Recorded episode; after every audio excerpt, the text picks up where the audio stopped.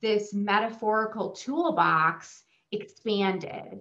And particularly with each revision of the RAD notice, it just got bigger. There were more tools available to public housing authorities.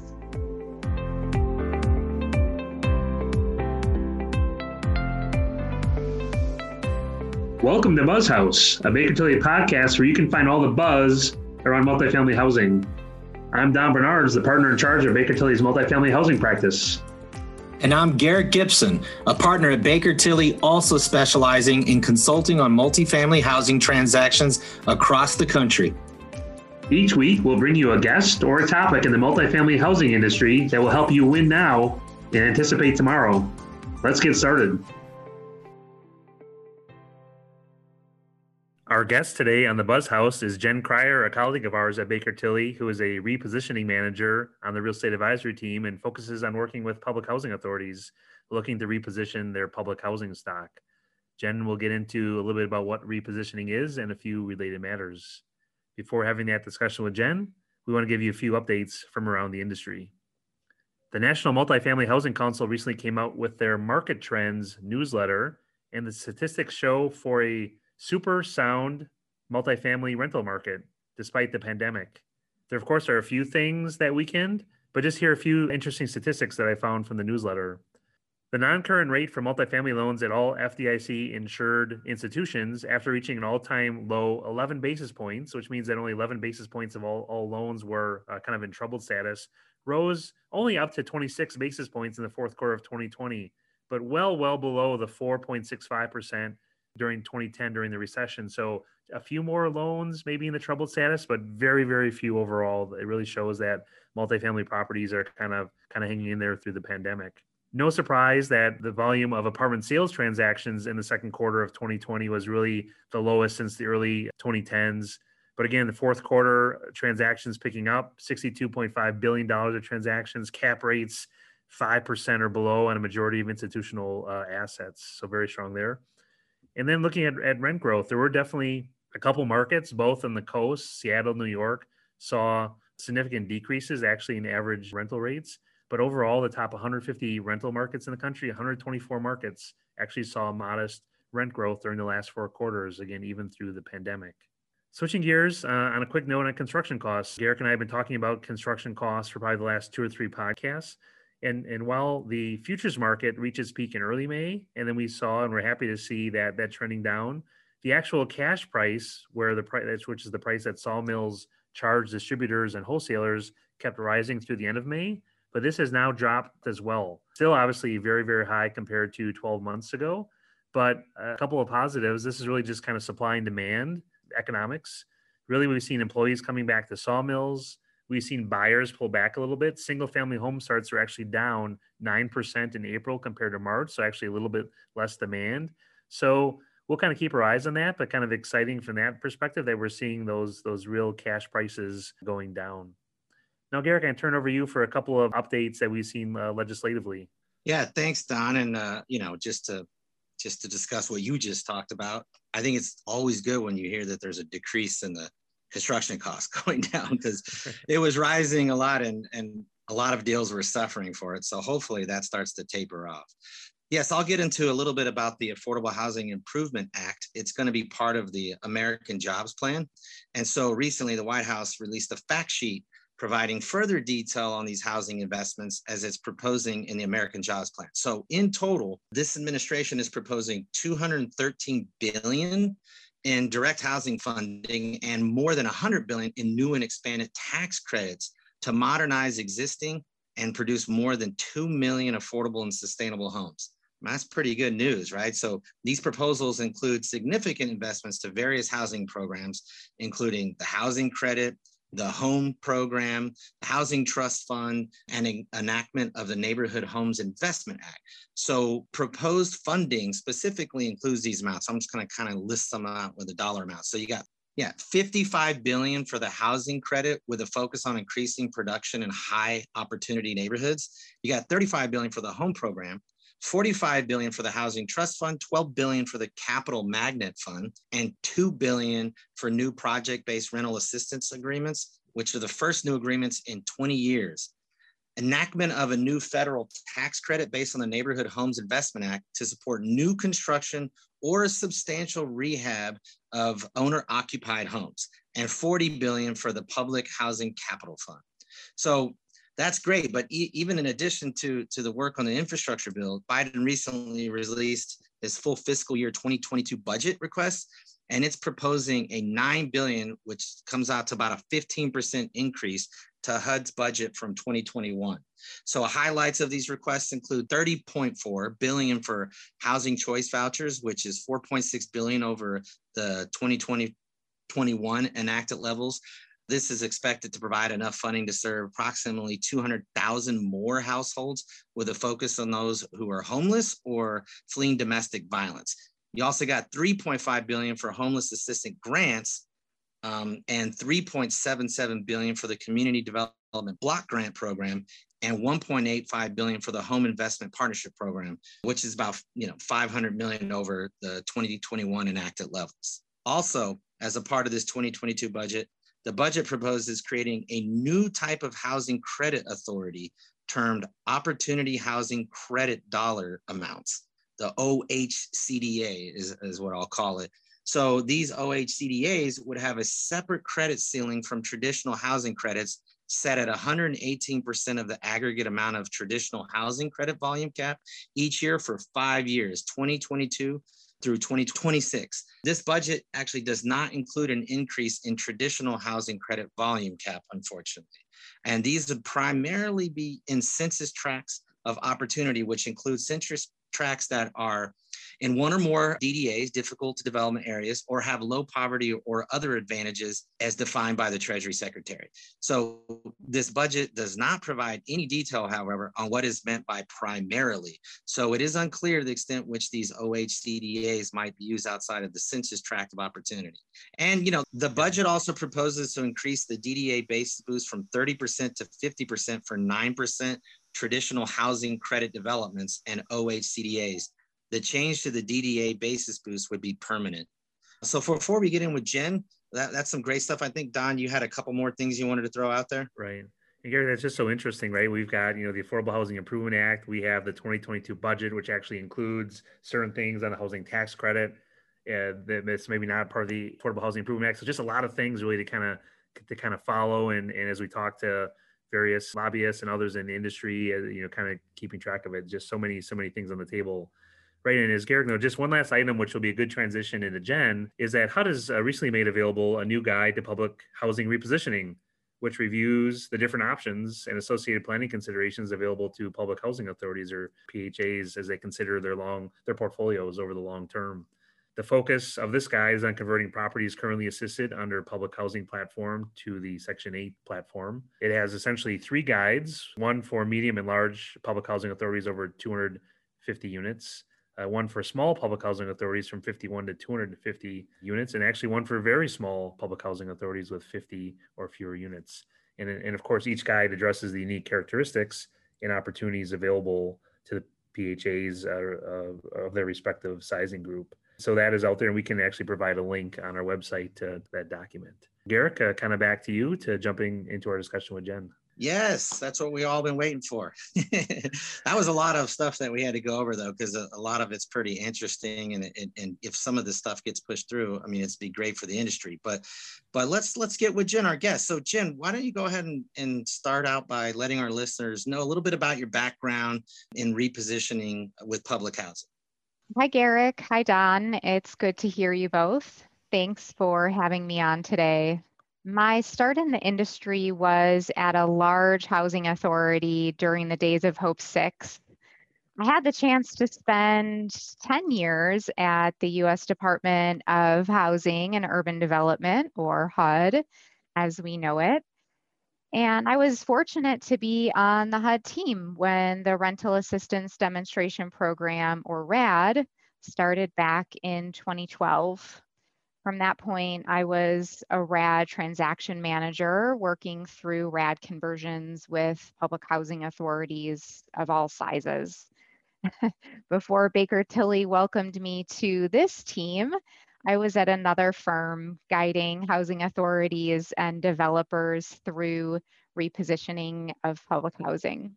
Well, we're glad to have you too. And that kind of leads me to my first question because you said you worked six years in repositioning with HUD. So let's go ahead and dive into some questions so maybe our listeners can you know can understand kind of what exactly we're, we're, we're, sort of talking about so let's just start with what is repositioning and how how is repositioning different from let's say recapitalization well, it's pretty fun to be on the Buzz House podcast and talk about two buzzwords in the affordable housing industry. The credit here goes to HUD for these two definitions. The term repositioning, as we talk about it in the industry, means removing a property from the public housing program and replacing it with Section 8 assistance. It's a conversion of subsidy from the Section 9 public housing program to Section 8, which is a more stable funding platform. Let's encourage the listeners to hear the distinction between that and recapitalization, which is the use of current agency funds or third party sources of funds to complete necessary physical improvements to a public housing property. This often takes place by leveraging that Section 8 rental assistance for either debt or equity. Recapitalization could also include acquisition or new construction of buildings. Well, thanks, Jen. That was uh, that was kind of a great detailed kind of explanation between repositioning and recapitalization. And so, if we have some PHA listeners right now, and and given that sort of explanation, what does that mean for them if they're looking at repositioning their public housing, but for like the very first time, if they've never done this before? Public housing authorities now have more options than ever when considering the repositioning strategy that best fits their vision. This is whether the agency is interested in starting with one property or bringing multiple properties into a repositioning plan at one time. It also applies to housing authorities of all sizes. There's a lot of options, and I'm so happy that we're seeing this across the industry. When HUD's Office of Recapitalization, or Office of Recap for short, began the RAD program, the program's goals were unquestionably meaningful and relevant. At the time, the RAD program was the only program at HUD to offer housing authorities the ability to convert subsidy from Section 9 public housing to Section 8 and offer the option to leverage Section 8 rental assistance for debt and equity in order to complete physical improvements, therefore ensuring long term viability. This was a transformative step for HUD and truly a valuable repositioning tool.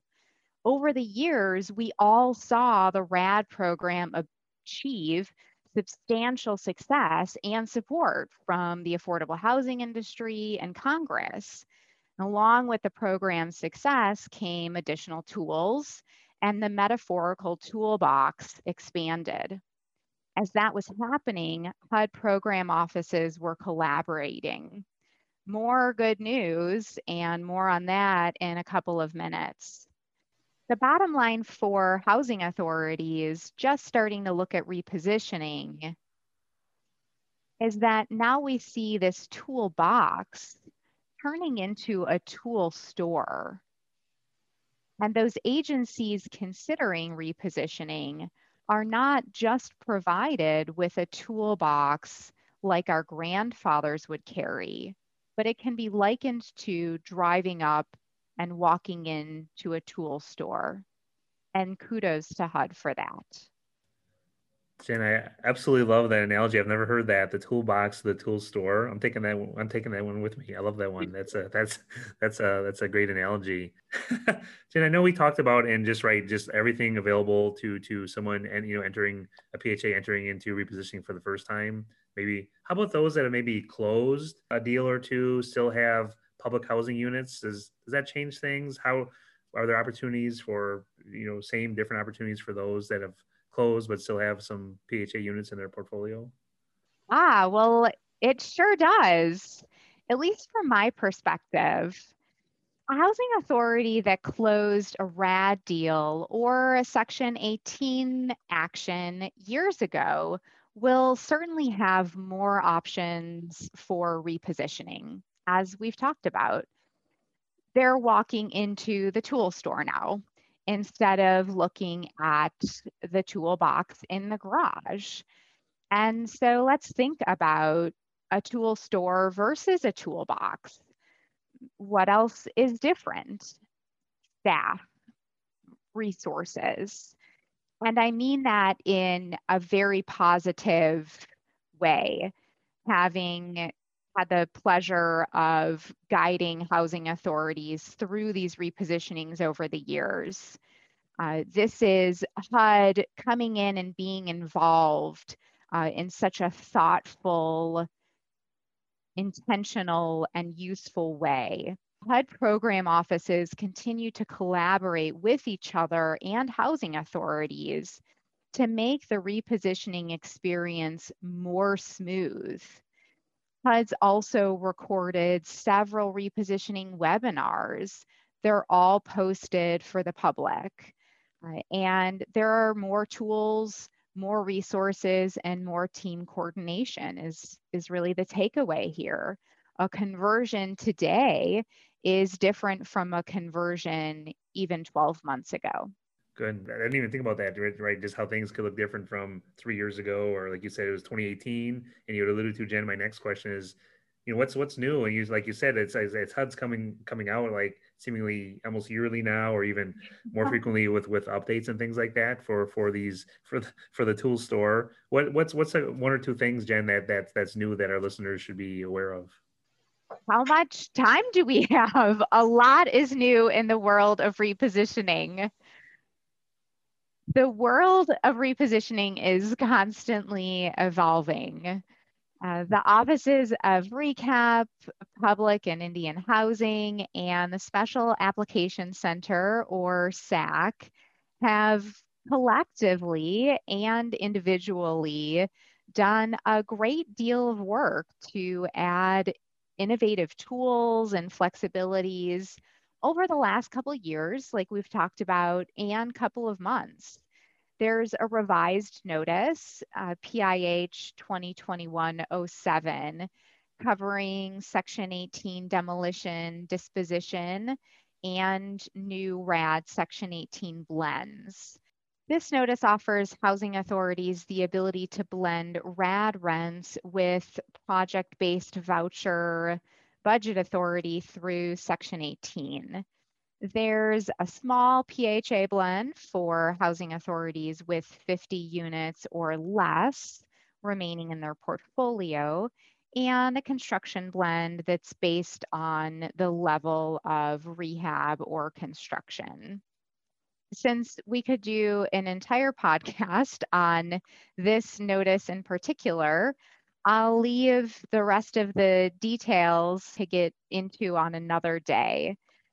A big thank you, though, to our team for linking to that notice so our listeners can reference it, and also linking to HUD's repositioning guides, uh, the new Faircloth to RAD guidance, uh, and all of these pieces uh, really drive home that things are ever changing here, but also that our team is happy to help uh, answer questions and provide resources anytime. Thanks, Jen. So, what about any advice for those starting to consider repositioning? Is there anything specific they need to know, or or do you have any uh, any little golden nuggets there? Sure. My advice is twofold To any agency considering repositioning, this is the advice I give myself and my family when faced with a challenge. Take a deep breath and know that you're supported. Repositioning is a worthy option to consider and can be very beneficial, but it is not easy. Change is hard, even when your agency might decide it's the right thing to do. Secondly, know that talking about the agency's long-term goals and visions for the agency and its overall portfolio will be a crucial first step. With that, we're uh, wrap up today's episode. Jen, thank you again very much for joining today. Uh, listeners, please reach out to Jen with any questions around repositioning. We'll definitely have Jen back in the future. And thank you for tuning in today. Thank you for listening to Buzzhouse. To receive a notification when new episodes are available, please subscribe to Buzzhouse, a Baker Tilly podcast, wherever you get your podcasts. For additional resources around multifamily housing, check out bakertilly.com.